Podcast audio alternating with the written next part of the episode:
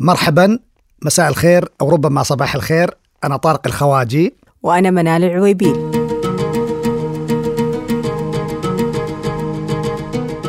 مرحبا بكم في الملحق الثقافي. أهلا وسهلا بالجميع وكل عام وأنتم بخير. الملحق الثقافي كان يلعب دور محور مهم جدا ومركزي في الصحافة العربية، وربما لا أبالغ لما أقول حتى في الصحافة العالمية. أعتقد أنه الطبيعة التي سوف يتعود عليها المستمع لهذا البودكاست أن نحن نتكلم عن أخبار موجودة في الساحة، مبثوثة في عالم الفن والأدب والثقافة. سنتناقش الخبر من جوانب عدة، وبعضنا ربما يكون حتى يعني ارتبط بهذا الفعالية أو تلك أو بهذا الخبر أو, أو ذاك من خلال اتصال مباشر أو اتصال غير مباشر. وفي الأخير راح نختم بقضية الشهر اللي راح فيها نتناول موضوع له ممكن جدليته أو له جوانبه الجديدة أو الاستعادية اللي نقدر نوصل فيها إلى خيارات نتوافق فيها ربما وقد نختلف.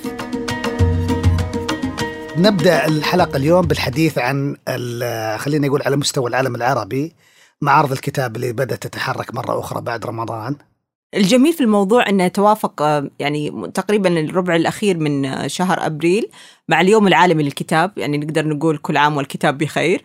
فصارت أكثر من مناسبة، ومن ضمنها صراحة تمثيل المملكة العربية السعودية أيضاً في معرض لندن للكتاب، مشاركة جديدة ونوعية من هيئة الأدب في أنها اختارت هذه المرة أن تمثل الثقافة السعودية مجموعة من الكتب عن طريق بعض دور النشر. نعم، إيش رأيك في التجربة كيف كانت وأصداؤها؟ أعتقد أنه الجزء الجميل في التجربة أنه في كثير من الدور نشر السعودية اللي هي خلينا نقول تعلقت بشكل كبير جدا على مستوى الفضاء العربي. أعتقد أنها فرصة جيدة للدور النشر الإنجليزية تحديدا مثلا في لندن بأنها تعرف هذا الدور، وكذلك أن هذا الدور أيضا فائزة بجوائز ومكنت كثير من الروائيين والروائيات والشعراء والشاعرات في المملكة بيقدموا إنتاجهم في قالب نشر جيد. يعني خلينا نقول هو يعتبر المعادلة الجديدة للنشر في المملكة. هو صراحة بنسبة نقدر نقول تسعين بالمئة فيما يبدو أنها كانت مشاركات على مستوى الرواية السعودية. في مشاركة كانت من عبدو خال، أميمة الخميس، يوسف المحيميد ويحيى أم قاسم، أمل الفران. لكن في مشاركتين ممكن نعتبرها نوعية على مستوى ثقافي، اللي هي مشاركة الدكتور سعد البازعي بدراسته المكون اليهودي، ومشاركة الدكتورة ملحة عبد الله بمؤلفها الجزيرة العربية الهوية المكان الإنسان. ففكرة أنه التمثيل هذا اللي ما ينحصر في الأدب صراحة نقدر نقول تعريف جديد لمنظور السعودي كيف يقدم نفسه إلى الخارج، أنه مو فقط عبر المكون الأدبي الوحيد. أنا أعتقد أنه يعني على لما تفكرين فيها من ناحية ال ال الرواية والكتاب بشكل عام مقابل مثلا فضاءات أخرى مثل الموسيقى ولا الأعمال القصيرة ولا الدراما، للأسف الكتاب تأخر كثيرا. يعني أعتقد م. ولا أتكلم فقط عن الكتاب السعودي، أتكلم بشكل عام عن الكتاب العربي ما واصل إلى المستوى أنه يقدم نفسه كرؤية جديدة للكون يعني من خلال الأعمال الفكرية والثقافية. لكن أعتقد أن هذه فرصة طيبة، أعتقد أنه في انفتاح كبير جدا، العالم يريد أن يسمع كذلك. الفكرة أنه الكتاب الأدبي السعودي وخصوصا الرواية عاشت نضج عالي، يعني لقينا أعمال وصلت لجوائز معتبرة مثل البوكر، يعني شفنا عدد كبير من الجهود أو المشجعين والقراء والمريدين لهذا الفن. لكن مثل ما تفضلت يعني فكرة أننا في عائق طريقة تقديمها يمكن للآخر. لكن في تجربة أيضا نحكي على الكتاب بالكتاب يذكر. أنا أعرف أنك رجعت الآن يعني بشكل طازج جدا من تونس، فكيف كانت التجربة في معرض الكتاب؟ معرض الكتاب بتونس جزء من سلسلة المعارض اللي موجودة في العالم العربي اللي تتحرك باستمرار. آه معرض تونس آه تجربته قديمة جدا، يعني من ثلاثة وسبعين، يعني فله تاريخ طويل جدا. كان في مشاركة مرة مهمة جدا الملحقية الثقافية السعودية مم. مع بيت الرواية في تونس، مع بيت الشعر في تونس. آه كان في أمسية شعرية جمعت جاسم الصحيح ومسفر الغامدي مع آدم فتحي والمنصف الوهيبي مثلا. مم. في عندنا جلسة بديعة جدا كانت آه يوسف المحيميد و آه محمد عيسى المؤدب اللي كان يديرها شوق الانيزي. م. وفي جلسة يعني عن الاقتصاد الثقافي والمعرفي كنت أنا مشارك فيها مع يحيى الأمير ومعنا ريم قاسم وأيضا الدكتورة حمودة دبور. فيعني كان في مجموعة كبيرة جدا من الشغل اللي له علاقة بالتشابك الثقافي بين طريقة تفكيرنا في السعودية مثلا أو طريقة تفكير في تونس أو حتى طريقة كتابتنا للقصيدة أو الرواية. طيب لو قلنا أنه فكرة تناول المنتج السعودي عبر الخارج، نتكلم عن دول شمال أفريقيا، اللي فيه جهود مشتركة مثل هذه التظاهرات الثقافية. لكن مثلا إلى أي مدى حاضر الكتاب السعودي أو المثقف السعودي؟ يعني وش شعرت بهذه التجربة؟ أن الأسماء كانت حاضرة أكثر من المنتج ولا المنتج هو اللي كان فارض نفسه؟ يمكن الملاحظة الكبيرة الأساسية اللي أنا شفتها صراحة وبالنسبة لي أدهشتني يعني أنه المثقف السعودي وصل من قبل آه مشاركة المعرض، لكن في جانب جميل جدا في الجناح في جناح المملكة أنه يقدم مؤسسات أخرى، وزارة التعليم السعودية مم. يقدم مكتبة الملك عبد العزيز العامة، يقدم المكتبات الوقفية، يقدم إدارة الملك عبد العزيز، يعني أقصد كل هذه المؤسسات الثقافية مم. التي ليست هي جزء من وزارة الثقافة ووزارة الإعلام. وهذا بالنسبة لي كان جميل جدا، إقبال الناس مم. ودائما كانوا يبغون يشوفون إيش الجديد عند وزارة التعليم في السعودية، إيش المنهجيات الجديدة، كيف صاروا يتعاملون مع طريقة التقويم والتعليم والمنهج والتفاصيل هذه كلها. وأيضا تعرفين فيه اهتمام كبير جدا فيما يتعلق بكسوة الكعبة والمكتبات المكية الوقفية. كان صراحة يعني أكثر شيء عجبني أنه رأيت الناس اللي في المقابل. يعني واحدة من الجلسات اللي حضرتها وأبهرتني جدا كان في جلسة عن الصورة التونسية م. التي كانت ترسل من تونس إلى العلماء التونسيين الماكثين في الحرم ويدرسون المذهب المالكي، وكان في كثير من الباحثين المؤرخين من الجانب السعودي ومن الجانب التونسي، فهذه مذهلة كانت فعلا. أنا بالنسبة لي صراحة لأن أول مرة تمر علي هذه المعلومة، فمحفز أن الواحد يقرأ التاريخ بشكل مختلف، خصوصا ما يحضر في جو عام من الكتب.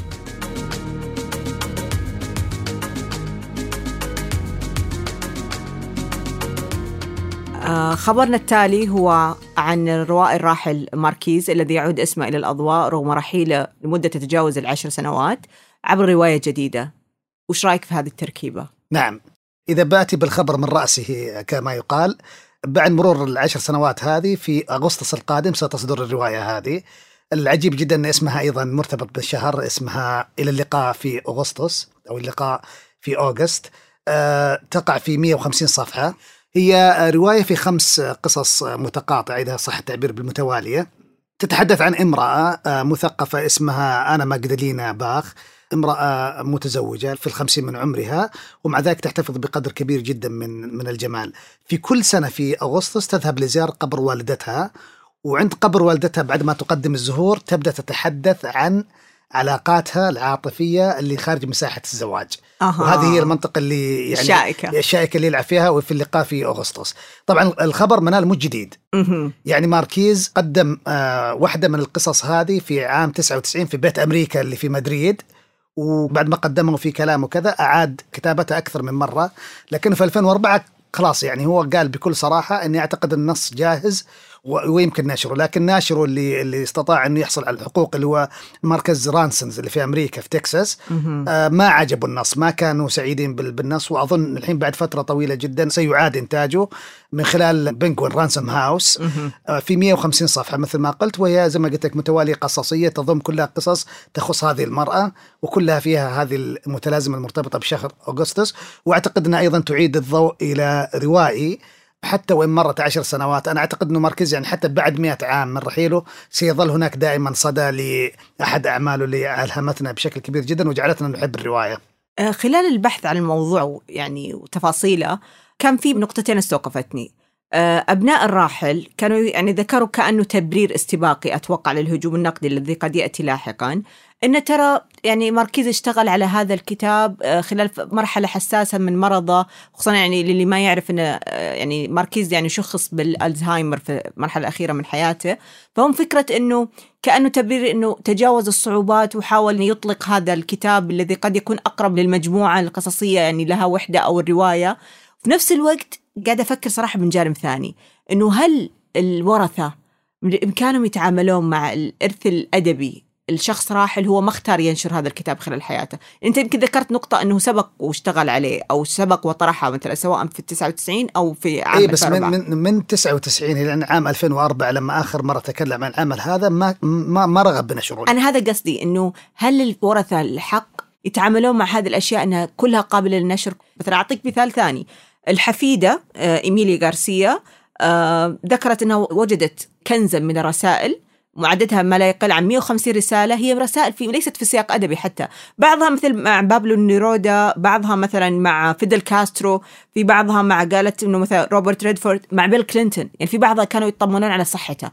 ف صحيح أنه ممكن نلجد شيء من روح ماركيز وطريقة تناول الأدبي حاضر في هذه الرسالة، ممكن يكون يعني جانب جديد في طريقته في الأداء، لكن هل من حق الورثة أنهم يتعاملون مع هذه الأشياء أنها كلها قابلة للنشر، كلها قابلة للخروج إلى القارئ، وفي نفس الوقت هو الشخص هو اختار أنها تنشر أصلاً؟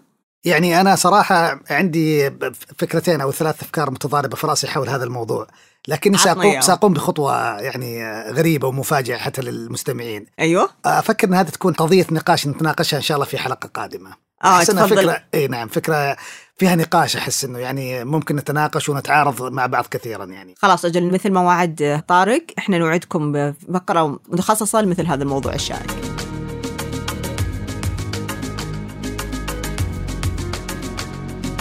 خروجا من عالم الكتاب دخولا إلى عالم الصورة والصوت، نبغى نتكلم شويتين عن الأفلام. شباك التذاكر السعودي بدأ يعني بشكل فاعل من تقريبا ألفين وثمانية عشر عند عودة افتتاح صالات السينما، لكن كانت المحاولات اللي نقدر نقول وجود الفيلم السعودي وصموده في شباك التذاكر كانت شوية تعاني من صعوبات وعوائق لأسباب مختلفة، يمكن مو بهذا موعد مناسب لطرحها ويمكن ناقشها في لحظات أخرى. لكن الفكرة الأساسية أنه بحسب بيان صادر من هيئة الإعلام المرئي والمسموع، آه ذكرت أنها أنتج خلال هذه الفترة من ألفين وثمانية عشر إلى اليوم أو دخل شباك التذاكر بشكل رسمي ما يزيد عن واحد وثلاثين فيلم سعودي. اللي أنا صراحة استوقفني في هذه اللحظة، خصوصاً نتكلم عن شباك تذاكر يحمس في فترة مثلاً من فترة الأعياد، مثل ما يحدث في عدد كبير من الدول العربية والعالمية في مواسم الإجازات وما إلى ذلك. نعم. أننا إحنا نتكلم الآن عن نوع جديد من التواجد السعودي في شباك التذاكر، اللي هي أفلام سعودية حققت نتائج جماهيرية عالية مع اختلاف القصة والروح العامة للفيلم وضحها، ويمكن العديد من المستمعين ربما شاهدوه أو يمكن يخططوا لمشاهدته. هو سطار، ونوعد إنه ما راح نحرق شيء، بس نبغى نتكلم عن نجاحها صراحة. اللي صار إنه قاعد يقترب من بيع مليون تذكرة، وهو رقم بالنسبة لشباك التذاكر السعودي يعتبر أعلى الإيرادات اللي دخلوها، يعني على مستوى شباك التذاكر المنافسة الأفلام السعودية والعربية والأجنبية.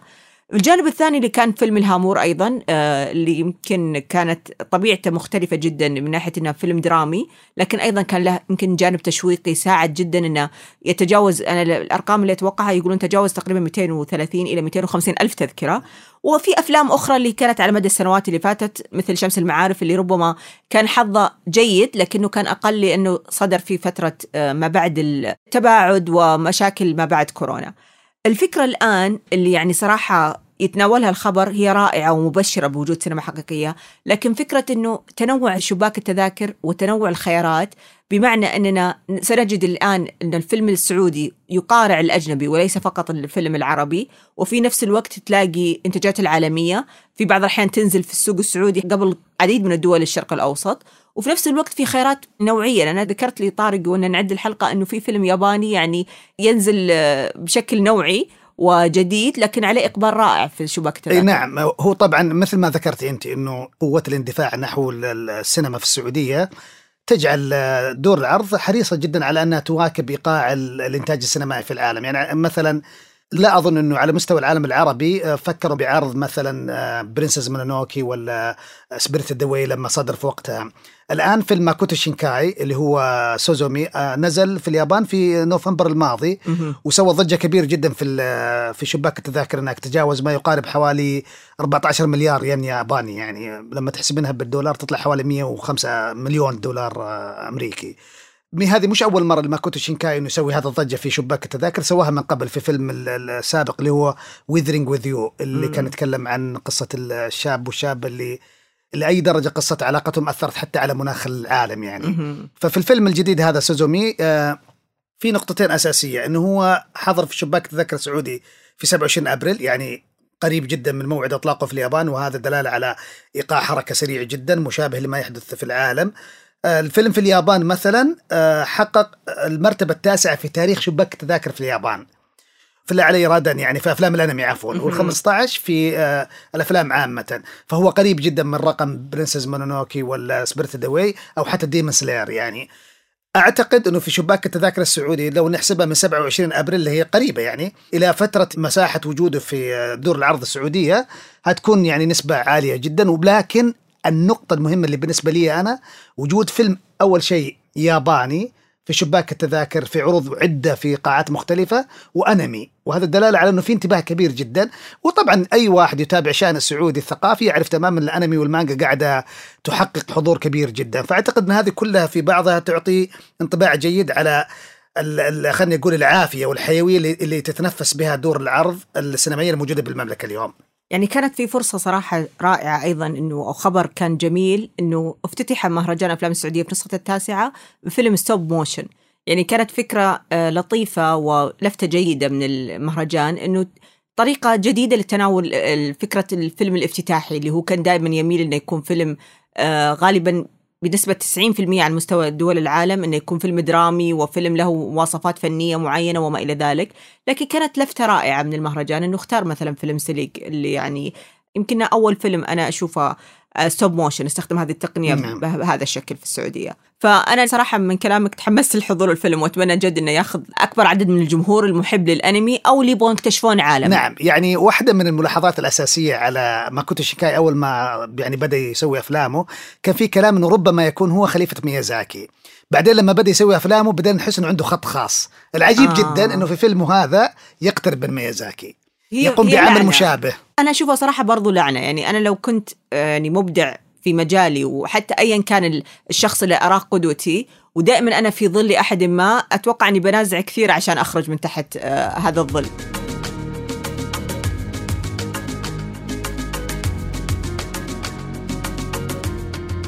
خبرنا القادم أيضا ما نخرج من منطقة الأفلام، لكن في منطقة وثائقية، المنطقة يفترض بها أن تقدم التاريخ وتتحدث عنه بطريقة دقيقة جدا فيما يتعلق بالسياق الثقافي والتاريخي والاجتماعي.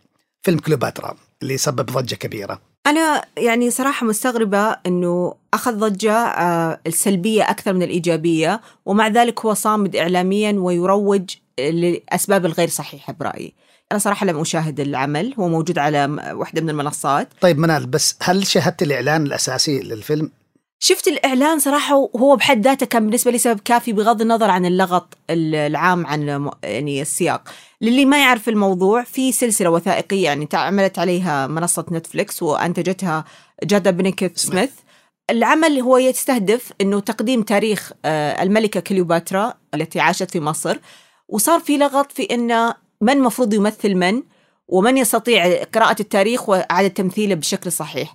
اللغط اللي حاصل أنه اختارت المنتجة أن تقدم البطلة ببشرة داكنة تمثل عرق مختلف عن ما يراه أو دون في التاريخ المصري، وكان في تصريحات صراحة يعني على مستوى يعني نقدر نقول وزاري صرح فيها الوزير السابق للآثار، المجلس الأعلى للآثار والمجلس الأعلى للآثار، وكانت صراحة غير مبالغ فيها، يعني من حقهم صراحة لأنه هو تاريخ حقيقي يعني ينسب إلى مصر، أنه الملكة كليوباترا لا تمتلك هذه النوع من البشرة. الملامح من حيث لون البشرة، طبيعة الشعر وما إلى ذلك. في نفس الوقت المقابل له أنه الحركة اللي داعمة لهذا النوع من تقديم التاريخ يدعون أن التاريخ الحقيقي لشمال أفريقيا تم تشويهه من قبل الدول التي قامت في هذه المنطقة، وبناء علينا من حقهم يعيدون صياغة التاريخ. لكن حتى لو افترضنا ولو بشكل بسيط أن عندهم وجهة نظر ما، أو ربما لقوا بعض الكتابات أو المؤرخين اللي ممكن يدعمون هذه الفكرة، ليش تحدث ضجة على عمل فني؟ أنا أعود مرة ثانية لما سألتك عن الإعلان أول مرة، الإعلان كان فيه شيء استفزازي مرة. م. إنسى ما علموك إياه في المدارس، كليوباترا سوداء، كذا كان الإعلان يعني و... هدف الاستفزاز. وكان أيضا كل البرنامج من باب اللي هو صناعة التاريخ الأسود، يعني هي أيضا حتى مشكلة من منطلقها.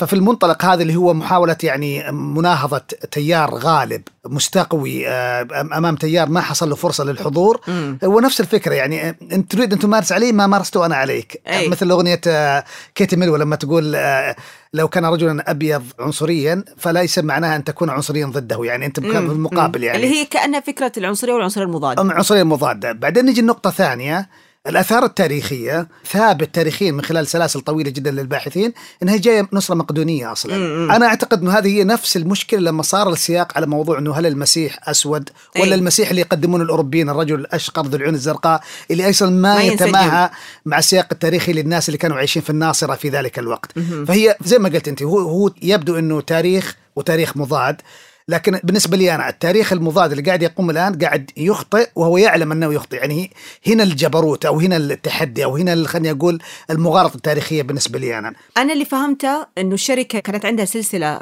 بالذات يعني شخصيات قيادية أو ذات طابع ملكي سادت في أفريقيا أو حول العالم.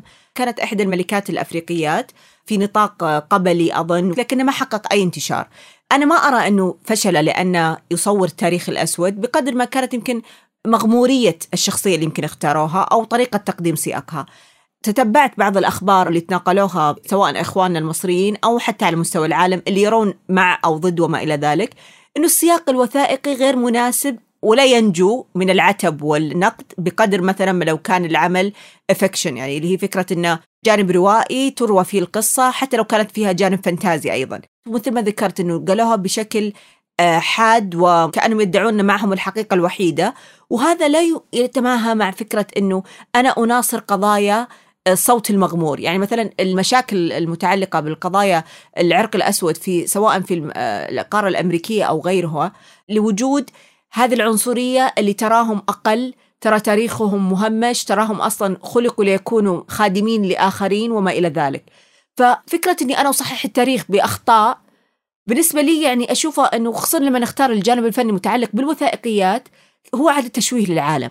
أنت تعرف اللي أنا لن أقدم لك معلومة حقيقية بعد الآن، وخصوصا أنك تستخدم منصة يراها الجميع وبتثير اللغط. فأنا أقول ماذا لو إنها مقصودة؟ صراحة كنت أقول في البداية إنه أعطي فرصة حتى تتأكد من المشروع، لكن لما شفت العمل مم. هو نفس المشكلة اللي قلتيها أنت، إنه العمل يقدم الوثائقي بدون أي خلفيات ثقافية تاريخية يعطيني إياها. مم. لا هو هو قدم الحقيقة وانطلق فيها. أيه. فهو ما وقف معاي وقال لي لحظة ترى هي كذا لأنها جاية من السلالة الفلانية بالطريقة فلان، لا لا هو سرد قصة كليوباترا اللي نعرفها لكن قدم الصورة التي يريدها أن يقدمها بالطريقة هذه. أعتقد إنه لو كانت قدمه راسخة على كم معلومات تاريخي هائل ووثائق جيدة مهم. كان ممكن كثير من الكلام اللي قالوا زاهي حواس مثلا ولا المجلس على الآثار في مصر كان يعني ترووا كثيرا في أنهم يهاجمون العمل هذا ويكتبون عنه. زاهي حواس مثلا واحد من الردود اللي أنا عجبتني المنطقية اللي فيها، قال بكل بساطة هذا يغالط كل الأبحاث الموجودة، كل الآثار الموجودة، الشعر كيف شكله، ملامح الوجه وكل التفاصيل هذه. ف احنا ليس لدينا شيء ضد أصحاب البشرة السمراء، لكن الفكرة بسيطة أنه هذا ليس صحيح تاريخيا. فأنا أقصد أنه هذا هو السبب اللغط الضجة اللي سوتها فيلم كليوباترا. ولكن أعتقد أنه لو صنعوا وثائقي ولا صنعوا أي فيلم لن يتعدى الدور اللي قامت فيه إليزابيث. صحيح أن إليزابيث تايلر سوت دور يعني أو قدمت الشخصية لدرجة أن الناس صارت تربط بينها وبين كليوباترا في أي عمل ممكن يعني يعتبرونها زي مرجع. يعني فكرة أنك لما تبغى تتذكر شكل الشخصية تربطها فيها. لكن أنا أتفق صراحة مع أكثر من شخص قالوا هذه الفكرة، أنه لو قدم العمل في سياق روائي، فيلم يعتمد على رؤية خاصة، يعني لو قلنا مثلا ماذا لو كانت كليوباترا سوداء، هو بيكون يتجاوز كل هذا الجدل. لكن أنا برأيي أنه كان جزء منه تسويقي في أني أسوي هذا الجدل لشخصية ما زالت حاضرة. يعني مثلا تلاقي كثيرين على مستوى حتى الدارسين أو مثقفين ما يعرفون أسماء كثير من الملكات المصريات في عصر الفراعنة وما بعد، لكن كليوباترا هو اسم حاضر عند الجميع. فأتوقع أنه بشكل أو بآخر دعني أدعي أنه مقصودة.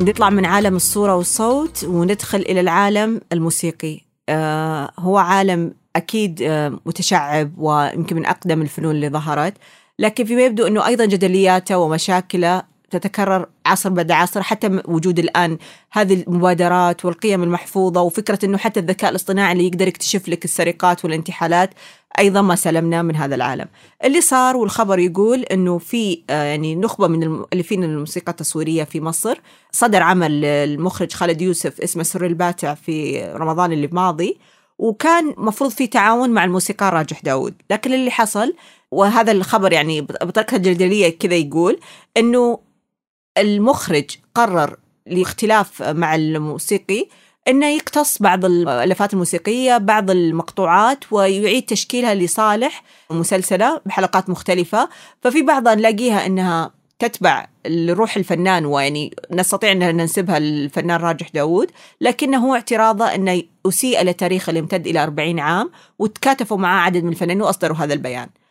لكن في الأخير هو وضع الاسم، يعني أنا لو سأكون محامي الشيطان، خالد يوسف بيقول أنا وضعت اسمه، ما نسبت الفنان آخر، واستخدمت موسيقاه، لكني أعدت تحويرها أو تنفيذها. أنت إيش رأيك؟ بما أنه حط وضع الإشارة، فكل ما يتم ممارسته مع العمل هذا ما في شيء، هو لم, هو لم يسرق العمل ويقدمه باسمه، هو أخذ العمل هذا وعاد تشكيله بطريقة أخرى. فأنا أعتقد أنه هذا موجود، حتى يعني موجود على مستوى العالم، يعني أنه مثلا يتم إعادة استخدام الفصول الأربعة مثلا بشكل أو بآخر، يتم استخدامه من خلال تنويعات مختلفة.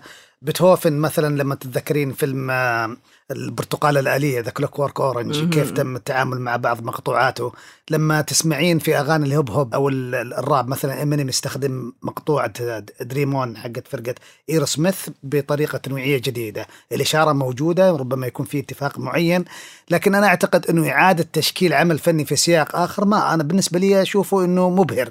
يعني أذكر مرة مرات في مسلسل أنمي ياباني اسمه إلف الليد، المقدمة حقته قائمة كلها بالكامل على لوحات غوستاف كليمنت اللي هي العسلوب المنمنمات هذه. أعتقد أنه هذه فيها ثراء هائل جدا، وما شوف فيها اعتداء. يعني أنا ما فهم مفهوم أنه كيف تم تدمير ميراثي اللي امتد على أربعين سنة. من يريد أن يسمع راجح داود كما هو سيجد مقطوعاته، ومن يريد أن يسمع الموسيقى حقت سر باتع بلقى موجودة. بس أختلف وأتفق معك صراحة، أختلف معك في فكرة أن لما نشبه اللي حصل مع موسيقى بيتهوفن أو لوحات الكليمت أو أيا كان، هي يعني سقوط الحق الفردي وصار الحق الجمعي اللي هي تحولت إلى تراث إنساني، خليني أقدر أستخدمها في السعودية زي ما تستخدم في النمسا، زي ما تستخدم في أي مكان في العالم. لكن أنا نتكلم الآن عن شخص موجود، وعن فكرة أنه إمكانية التعاون المباشرة كانت مطروحة، فهو يرى أنه تجاوزني واستخدم هذا الطريقة في التقديم موسيقاي بطريقة مسيئة. كيف نقرر استخدام الصح واستخدام الموسيقى بشكل مسيء؟ أعتقد أنه في المؤسسات الحقوق الفكرية في في قوانين واضحة ومحددة في مسألة الاستخدام القانوني العادل لل خلينا نقول الأعمال الفنية اللي فيها حقوق يعني امتلاك. لكن على مستوى العالم أظن هذا ما هو سهل. يعني أعطيك مثال، كتاب لا نهائية القوائم حق أمبرتو إيكو، في حالات هو يحيل أحيانا على جيمس جويس فيليسيس، يحيل أحيانا على دانتي، يجيب مقاطع كاملة. السؤال الآن، من اللي أعطاه الحق أنه يضع مقطع كامل مثلا من ماكبث اللي هو مملوك على الأقل في النسخة هذه تحديدا، في الترجمة هذه، أو خلينا لأنا بالإنجليزية ما أقدر أقول بالترجمة، لكن مثلا لما يحيل على عمل فرانسوا بليه مثلا اللي هو غونغونترال، لما يجي يحط المقاطع هذه بالترجمة الإيطالية من النص الفرنسي اللي هو صادر عن دار إيطالية، هو استخدم مساحة من النص تسمح له ترى في الاستخدام. في اليوتيوب مثلا تقدر تحط مقطع موسيقي لمدة أظن لا تتجاوز ثلاثين ثانية، ثلاثين ثانية ما تتجاوزها. فهذا موجود في الاستخدام ما دام العمل الأصلي لم ينتحل. يعني ما قال أنا ما أجيب مقطوعة مثلا سيمفونية الراعي لبيتهوفن وأقول حق طارق الخواجي هو اللي سواها، فاهم في قصدي؟ لكن لو جيت ولعبت فيها وحطيت عليها إيقاع مثلا سامري سعودي، إيه؟ هذا تنويع جديد. أنا أعتقد أنه يعني صنعت منه ثراء معين. يعني يمكن مصائب قوم عند قوم فوائد.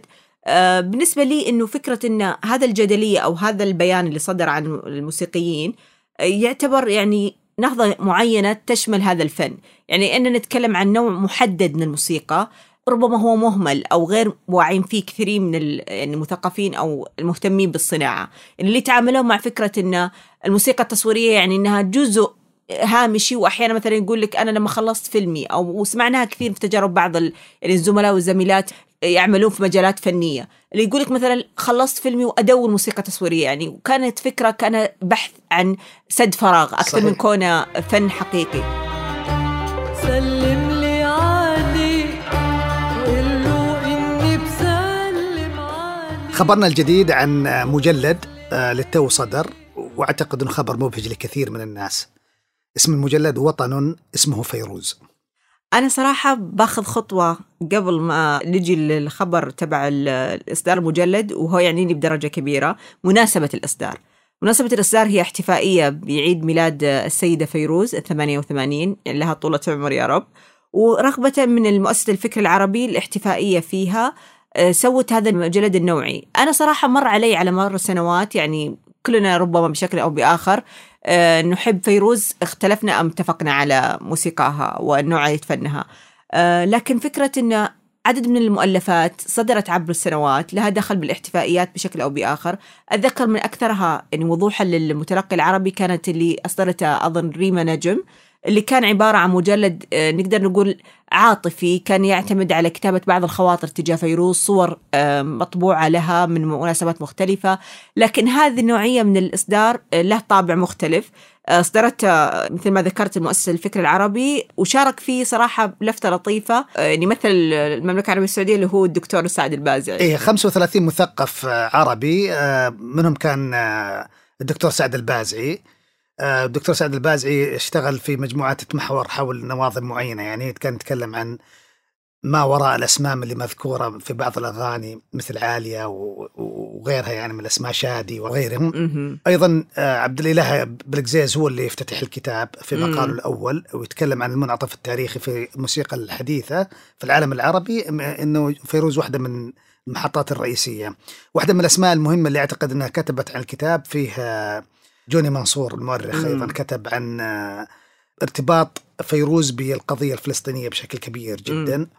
وأعتقد أنه الكتاب يعني يتميز بأنه كل واحد من الباحثين كان له وجهة نظر معينة، وهو أيضا إنجاز لمؤسسة الفكر العربي اللي هي في منشورات أفق تحديدا. مم. أول شيء لفتة مهمة جدا من المؤسسة أنه فيروز تعنينا في الثقافة بشكل كبير جدا، فيروز تعنينا في التاريخ حتى، يعني أنها تؤرخ لحقبة طويلة جدا من التاريخ وكيف يعني حدثت أمور وقامت حروب ونكسات ونكبات، وهي كانت حاضرة في كل هذا. أنا دائما صراحة أرددها بكل إيمان أن فيروز هي أسلوب حياة، بمعنى أنك أيا كان الهدف اللي تستمع إلى أغنياتها فيه، سواء كنت تبحث عن البهجة أو تبحث عن نوع من الحنين ستجده هناك.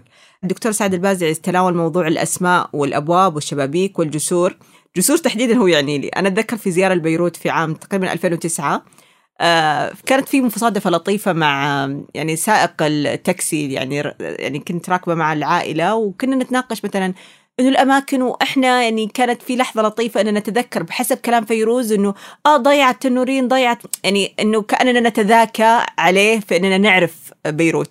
فذكر بشكل لطيف إنه في حادثة الاعتداء الإسرائيلي اللي صارت في ألفين وثمانية على بيروت وعدد من المناطق اللبنانية، إنه قال هم كانوا يدورون على جسر اللوزية، فكانت صراحة لط... يعني نكتة لطيفة عن الموضوع وارتباطه إن جسر اللوزية يقول له إنه هو غير موجود إلا في أغنيات فيروز. ففعلا هي صنعت دهشة وعوالم، ورثنا المكان والزمان قبل ما يعني نكون موجودين فيه.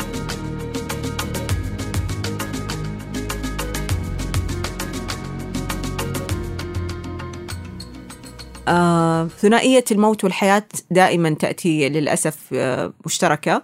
عندنا الخبر القادم آه، عن وفاة الكاتبة والمترجمة اللبنانية عايدة مطرجي إدريس مديرة دار الآداب الأدبية. هو خبر حزين. هذه الرائدة اللي صنعت الكثير والكثير، مؤثر على المستوى العالم العربي، فرحمها الله. آه، كيف كانت تجربة عايدة برأيك؟ ما هي الثغرة التي ستصبح في هذا العالم من بعدها؟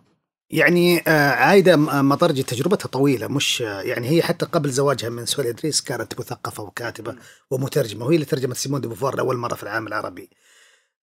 في لقب يطلقونه دائما على عايدة رحمة الله عليها، يسمونها أم الآداب، لأنها هي يعني قامت بدار الآداب بشكل كبير جدا وساهمت في العديد من المقالات على صعيد النشر ولا على صعيد الكتابة ولا على صعيد الترجمة. أذكر في سنة من السنوات قرأت مقالة لسماح إدريس رحمة الله عليه يتكلم عن والدته. مم. فقال واحدة من اللقطات العظيمة اللي أتذكرها في المقال اللي كان يتكلم فيه، يقول لست أعرف كيف أرتب موقف والدتي يعني في الحياة، هل هي الأم ثم الزوجة ثم المثقفة، أو اللي هي المثقفة ثم الزوجة ثم الأم، يعني في المكان مم. اللي موجودة فيه. وكان يتكلم من يأتي أولا من يأتي أولا وكان يتكلم دائما على أنه رغم هذا النشاط الثقافي الهائل عندها، إلا أنها في لحظات أنها هي أم أم مرة، فهي كانت مرة تغضب منه في خطاباته السياسية ولا محاولته أنه هو يدخل في يكون مع الشباب المسلحين عشان مواضيع العلاقة بالقضية الفلسطينية وكل التفاصيل هذه. لكن حتى على صعيد إنجاز مؤسسة ثقافية مثل الآداب، أنا بالنسبة لي شخصيا أعتقد أن دار الآداب واحدة من أهم دور النشر العربية حتى اليوم حتى اللحظة. الآن يعني رنا هي اللي تتولى أمور الدار كامل رنا إدريس، لكن يعني خسارة عايدة خسارة أظن يعني لرمز كان مهم جدا، لكن للأسف عن جيل اليوم من الفتيات الناشطات في الوسط الثقافي مش منتبهين، يعني ما يعرفون كثير عنه. يعني مثلا لما تجين تقولين لأحد أنه عايدة مطرجي ماتت يقول رحمة الله عليها، بس مش عارف التفصيل، يعني إيه؟ ما يعرف أي خسارة كبيرة جدا مني بها عالم النشر. وعالم النشر ترى يعني مش المشكلة فقط في عالم النشر، لأنه هذا هو بوابة هائلة جدا لكثير من القصائد والروايات والكتب والفكر وكل التفاصيل هذه، وأعتقد أن هي يعني هي النموذج للناشر، بالنسبة لي الناشر العظيم اللي هو ليس فقط ناشر من ناحية تجارة وحسن إدارة، لكن أيضا من ناحية ثقافة وفهم حقيقي جدا لما يستحق الكاتب العربي وليس لما يريد الكاتب العربي فقط. وفي نفس الوقت صراحة هي من الأسماء القليلة إذا لم تكن النادرة اللي كانت تجربتها ناجحة على مستوى اسم نسائي في عالم النشر. يعني هو عالم صعب وقاسي، وخصوصا أنه تواجدت هي في فترة حساسة عاصرت فيها الحرب اللبنانية الأهلية، عاصرت فيها إشكالات اقتصادية، ومع ذلك صمدت الدار وظلت هي يعني شخص فاعل رغم كل هذه السنين وكل هذه المصائب اللي ممكن تكون مرت فيها. فنتمنى فعلا دار الأدب لا تتوقف وتظل دائما عايدة مطرجي حاضرة معنا بروحها وقلبا وقالبا حتى وإن كان عن بعد. وأتمنى أن تكون في حلقة قادمة في الملحق الثقافي ما نتكلم عن واحد من أهم الرموز اللي رحلوا عن عالمنا يا رب. لأنه صاير يعني يعني صاير نقطة كذا حساسة. بالمناسبة آه هذه دعوة حقيقية مننا للتعرف أكثر على عايدة مطرجي، تستحق التوقف عند اسمها بغض النظر عن الدار أيضا.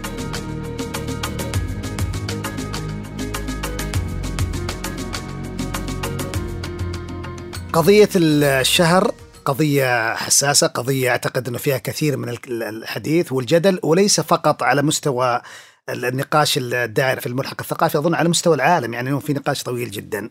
لما كنا نحضر الحلقة كان واحدة من الأخبار المستفزة كان خبر له علاقة بإعادة ضبط أعمال لغاثا كريستي الروايات البوليسية اللي كتبتها. فموضوعنا اليوم بشكل أساسي بيتكلم على ما يحدث اليوم في العالم من محاكمة الثقافة والفن بأثر رجعي، بمعنى أنه هذا عمل صدر في حياة أغاثا كريستي، كتبت الرواية بسياق ذلك العصر في الموقع التاريخي والثقافي والاجتماعي والاقتصادي لذلك العصر. فاليوم يعاد إنتاج هذا العمل بطريقة تتوافق كما يقال يعني مع الجمهور الشاب القارئ اليوم، بدون أن نسبب أي أزمة حساسية قد تؤثر على نفسيته. بمعنى أنه إذا كان في عبارة لواحد من الموجودين بأنه مثلا خادم هذه السفينة هو من المكان الفلاني، ولا الإنجليز لا يفقهون ذلك وإنما الاسكتلنديين كذا، يعني هذه التفاصيل التي يراد أن تقدم في قالب جديد. أه اسمح لي بحكي بشكل ذاتي عن هذه القضية وأتكلم بشكل ذاتي، لأن صراحة أنا أتكلم كقارئة.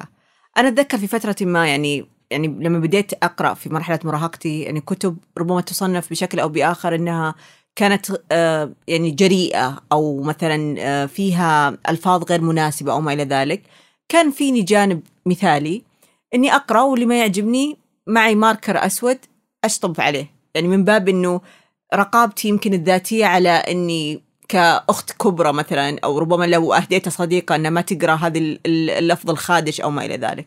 الغريب الناس تكبر والناس تتغير، أنا نفس الشخص اللي لما الآن رجعت للنسخ هذه اللي عندي قعدت أضحك إنه كيف حاكمت هذا الكتاب وإن كان في مرحلة معينة، والآن لما أنا جاية أقرأ بوعي آخر أو تغيير في الفكرة أو ربما كبرت بالعمر لمجرد كبر العمر وليس حتى تغيرات فكرية، قاعدة أقول يعني أنا حكمت كتاب وأسأت له وشوهته والآن قاعدة أقرأ تغيرت فكرتي، فما بالك إنه لما ينشر كتاب، أو أتكلم على مستوى الآن التجربة الجمعية للبشرية، أنك أنت لما تتلقى هذا النوع من الفن، سواء نتكلم حتى على أفلام على مسلسلات على نوع من أنواع اللي هي الأدب أيا كان، حتى لو كان على مستوى الكوميكس، فأنت تحاكمه بمنظور زمن معين ربما تتغير كل معطياته في خلال أقل من عشر سنين. الآن لما يبغون يتجرؤون على عمل باسم كبير مثل أغاثا كريستي نبغى نغيره عشان يرضي سين أو صاد من المبادئ أو القيم المتغيرة في هالزمن، وبعد عشر سنين وش مفروض؟ يرجعون النسخة الأصلية أو مفروض تمسح النسخ هذه؟ هو مشكلة إنه إذا حصل خلل في التاريخ ترى الإتراك بيصير زي كرة الثلج. م. يعني على سبيل المثال في كلام يقال اليوم إنه كلنا كلنا يعني ليس أحد مننا لا يعرف الديكاميرون آه. العمل الضخم هذا. يقال أنه أصلا حتى لما جاء يحرر واحد أطلق عليه لقب في إيطاليا يسمونه قاتل بوكاتشيو اللي, قد اللي, اللي كتب الديكاميرون. الآن يريدون أن يغيروا أعمال خاصة ببرناردشو مثلا م. أنه يعني هذا العمل ينفع هذا العمل ما ينفع، أنه هل هذا يليق ولا ما يليق. على سبيل المثال في كلام عن جامعات أمريكية أخذت كل الأدب الروسي وطلعته من المكتبة الجامعة لأنه أدب ينتمي إلى ثقافة لا نحبها. طيب لو قلنا مثلا نفهم مثلا هذا التوجه، أنا ودي أتفهم وجهة النظر بإني أدخل رأس الأشخاص اللي يستخدمون هذا الأسلوب، وقلنا مثلا من حقهم أنا أخدم أجندة معينة. أنا ما أتكلم حتى على موضوع الجانب السياسي أو جانب حتى الاقتصادي، خلينا نتكلم الجانب المعرفي. أنا أملك هذه المكتبة وأنا أقرر ما يوجد فيها، وأي شيء ممكن يدعم كيان أو شخص أنا لا أنتمي له ولا أرى حقيته بسوي هذا الإقصاء. لكن متى يكون الحد الفاصل لتدخل البشري؟ في فترة ما لو قلنا مثلا الآن ليس من الأسباب كل العالم بمن فيه وكل من فيه حتى الروسيين أنفسهم وقفوا ضد الحكومة الروسية، ولكن جزء من هذا الإقصاء أنه إلغاء أي ماركة روسية، إلغاء أي إنتاج روسي أدبي ثقافي فني مسلسلات وما إلى ذلك أيا كان. وإحنا مثلا أشخاص غير متأثرين نقول لك أنا كم فيلم روسي شفته، كم أغنية أعرفها من الثقافة الروسية. طيب ومرت هذه التجربة بسلام والشمس أشرقت وغابت، هل فعلا هذا يؤثر على البشرية بشكل أو بآخر؟ يعني ممكن في الحالة هذه حالة اللي هي الإقصاء الكامل للعمل، لكن حالة التغيير اللي بيصير مع غاثا كريستي ولا مع أعمال مثلا كوخ العم توم ولا الأعمال اللي كتبها كورماك مكارثي مثل حمرة الغسق عند الغرب. أنا وجهة نظري الشخصية أنه في هذه الحالة تحديدا أنت حتى تحرم هذا الجيل اللي موجود اليوم من معرفة كيف صار الحراك الإنساني والحراك من أجل حقوق الإنسان والتفاصيل هذه كلها. إذا كان هؤلاء أصحاب الصوابية السياسية الذين لا أحبهم مطلقا يعتقدون يعني أنهم بذلوا جهد كبير جدا من أجل إقرار حقوق معينة م. تمام، كيف تبغى تقنع الجيل هذا أنك أنت سويت جهد بما أنه هذا الأشياء مش موجودة أصلا؟ ما في روايات عنصرية، ما في أغاني عنصرية، ما في أفلام عنصرية، ما في ثقافة عنصرية، ما هي موجودة أصلا. يعني هذه كلها مش موجودة، وفجأة تقول لي أنه يعني أنا مارست جهاد طويل جدا ثقافيا واجتماعيا من أجل أن أصل لهذه المنطقة. فأنت أيضا حتى تحرم الجيل هذا من فهم هذا السياق، من تقدير الجهد اللي, اللي تزعم أنك تبذله. يعني أنا أشوفها من المنظور هذا أنه حتى غريبة، يعني أنا ما أفهم لماذا يحرقون السفن وراءهم، مش عارف أبدا لماذا يقرر شخص أن يغير عمل قديم. إذا تبغى تفرض شروط جديدة على أعمال الصادرة حديثا أفهم ذلك، لكن تريد أن تغير أعمال سبقا أن صدرت في التاريخ، هذا ما أستغربه بشكل كبير جدا. على سبيل المثال لما أجي مثلا أقوم بإنتاج سلاسل في الكوميكس ولا في في الرسوم المتحركة الأمريكية ولا شيء هذه كلها، لماذا تغير ما سبق وصدر؟ لماذا تريد أن تقول القصة بطريقة مختلفة دون أن تقول لي أنا لدي معالجة جديدة اليوم؟ لا لا، أنت ستقدم نفس المعالجة لكنك ستلعب في التفاصيل الاجتماعية والتفاصيل خلني أقول ذات الطابع السياق التاريخي والسياق الاقتصادي والاجتماعي وكل التفاصيل هذه كلها من أجل فقط أن تخدم منظومتك، لكنك تحرق كل شيء يزعم أنك أنت قمت بعمل جيد من أجل الحفاظ على حقوق معينة. أزعم أني أفهم يعني بعض الأشياء في الأجندة، لكنه بالنسبة لي أنا هذا غباء مطلق أن تقوم بمثل هذا الفعل. في تجربة لها طابع درامي أكثر من كونها فقط مؤلفات الأدبية، كان خبر غريب أو بيان صادر من يعني منتجين مسلسل فريندز، يعني أحد أشهر المسلسلات اللي مرت على العالم أجمع تقريبا في مرحلة التسعينات، اللي هي فكرة أنه كان العمل يصور ستة أصدقاء من منهاتن، كانوا مجموعة من البيض من عمر واحد اجتماعية آه ودراما يعني اجتماعية في قالب كوميدي. اللي حصل أنه آه عملوا زي آه عادة لم شمل بعد مرور أكثر من عشرين سنة على توقف المسلسل، واللي قاموا فيه أنه أعلنوا بيان للمنتجين العمل أنهم يعتذرون للجمهور من أنهم كانوا مثلا مقلين في إدخال عناصر من أقليات، اللي هم مثلا ممكن يكون من أقليات آسيوية، من أمريكي، من أصل أفريقي، أنه ما كان في مثلا شخصيات تمثل التعددية الجنسية وما إلى ذلك. لو قلنا أنا ما راح أغير لأن تو قاعدين نتكلم عن ناس تبغى تغير وتشوه، هذول يعتذرون لأن المجتمع الأمريكي الآن على كف عفريت في موضوع الآن التعددية، وأنها صارت يعلقون عليها جميع مشاكلهم المتعلقة بالإنتاجات الفنية. فهل برضو أنا مطالب باعتذار لأني كتبت شيء كان مناسب لمرحلة ما؟ يعني هذا ما يحدث الآن في العالم، أنه في مطالبات في كل مكان بالاعتذار. اعتذروا لنا من كذا حتى نعتذر. مين مزعل العالم يا طارق؟ يعني في كل مكان ترى في العالم يطالبون باعتذارات. الجزائر تطالب من فرنسا أن تعتذر عن اللي حصل، السود في أمريكا يطالبون من اللي موجودين الآن يعتذروا عما فعلوا أجدادهم. يعني جدي سوى كارثة قبل سبعمائة سنة، ايش دخلني أنا باللي سواه؟ يعني أنا أنا ابن ابن هذا الجيل، ابن هذا العصر. في كل مكان أقصد في مطالبات دائما اعتذروا لنا، ومرات يكون في مطالبات حتى بتسويات معينة أن تحدث وكذا. الاعتراف بوجود هذه الكوارث مهم جدا، وهذه المصائب الحدث عبر التاريخ البشري. لكن الاعتذار صراحة أنا بالنسبة لي لا أرى له أي مفهوم بتاتا على الإطلاق. يعني ما الذي تريد أن أفعله؟ هذا سياق التاريخ كان وقتها كذا. يعني في فيلم شيكاغو سيفن ترايلز اللي كان موجود، كان واحدة من التقييمات اللي أعطوه فيلم أنه فيلم رديء في الأوسكار في الترشيح، أنه ما في تعددية يعني عرقية إثنية في في الفيلم. مم. من وين أجيب سود في العصابات المافيا في أمريكا في الستينات؟ لا، وفكرة يعني مثلا زي أفلام اللي هي أفلام أقدم، يعني نتكلم واحد من أقدم الأفلام الأمريكية الذهبة مع الريح Gone with the Wind، كانت في شخصيات اللي هم وجود فئة العبيد اللي كانت مستعبدة من الرجل الأبيض، وحاضرة في ذلك الوقت وحاضرة في ذاك الوقت. وإحدى البطلات كانت السيدة الأفريقية من ذات أصل أفريقي اللي نالت الأوسكار عن دورها، اللي كانت أول سيدة أفريقية تحصل على هذا الدور. لكن الفكرة الآن أني ما أبغى أبرر لهم جميعا، ولكن ولكن يعني اسمح لي أن أستدرك. أنا مثلا أقول أنه لطالما حكم الإنتاج الإبداعي، مدام صراحة ما راح يحكمون شخص أغاثا كريستي وتتحول إلى ممنوعة بشكل أو بآخر، ليش ما نقول خلهم يسوون يسوونه القافلة تسير والكلاب تنبح؟ هذا يصير. يعني أنا ما ودي أيضا كمان أظهر كأني محامي البيض يعني. لا لا لا أنا أتكلم يعني اللي ما قد شافوني ترى ما أنا أبيض يعني، فلا أحد يتحمس يعني.